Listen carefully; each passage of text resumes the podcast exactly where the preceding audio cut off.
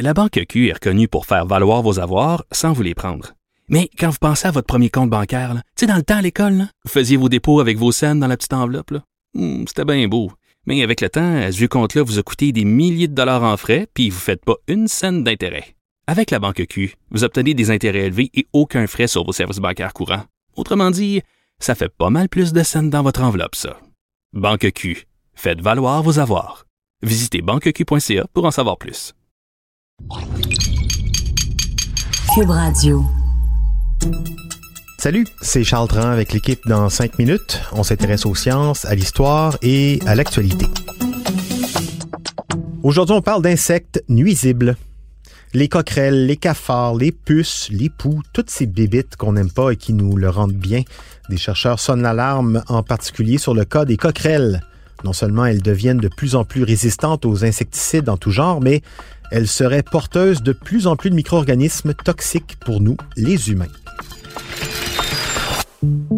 C'est une étude publiée par la prestigieuse revue Nature dans laquelle on lit que la blatte germanique, la Blattella germanica, autrement dit la coquerelle commune, se développe plus vite que tous les autres insectes résidentiels. Il y a des coquerelles partout, partout, partout qui rentrent, on met notre nourriture, ça va dedans. En l'absence de prédateurs naturels, elles colonisent nos environnements urbains, véritables buffets à volonté pour satisfaire son appétit insatiable. Maisons, restaurants, hôpitaux, lieux publics, la blatte est partout et en plus, elle transporte de nombreux germes, des virus, des champignons, des bactéries comme l'E. coli, la salmonelle.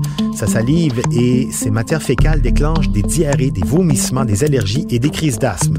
On est au deuxième étage maintenant. On vous amène dans un appartement qui, lui, a carrément été par la locataire. Pire encore, une étude de l'Université Purdue, publiée le 5 juin dernier, révèle que les blattes sont de plus en plus difficiles à exterminer. Les insectes ont développé une résistance croisée aux insecticides les plus agressifs. Résistance croisée, qu'est-ce que c'est? C'est quand une résistance à un traitement développe une résistance à d'autres traitements. En gros, ça veut dire que dans très peu de temps, les exterminateurs auront plus beaucoup de solutions pour faire leur travail, tout simplement parce que pour être efficace, les exterminateurs utilisent plusieurs produits différents en même temps, donc les insectes développent des résistances croisées. Et c'est une course contre la montre. Une femelle blatte a un cycle de reproduction très court de trois mois. Donc, tous les trois mois, c'est une nouvelle génération de bébés blattes qui naît et qui s'adapte au cocktail de produits chimiques destinés à les éliminer. Ça va vite. Il faut donc trouver de nouvelles techniques d'extermination. Pourquoi pas les manger? C'est rempli de protéines.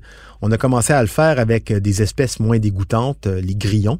Par contre, les coquerelles, il y a, y a, un seuil hein, à franchir.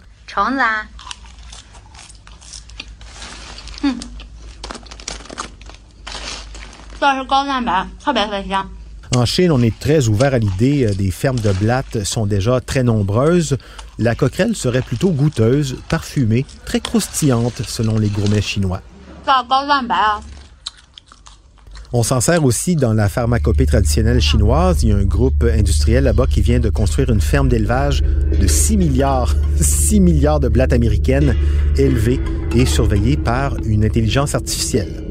Les cafards auraient des propriétés détoxifiantes, diurétiques, également efficaces pour soulager les maux de gorge, les angines ou les cirrhoses du foie. OK. Bon, sinon, euh, on fait quoi si on les mange pas?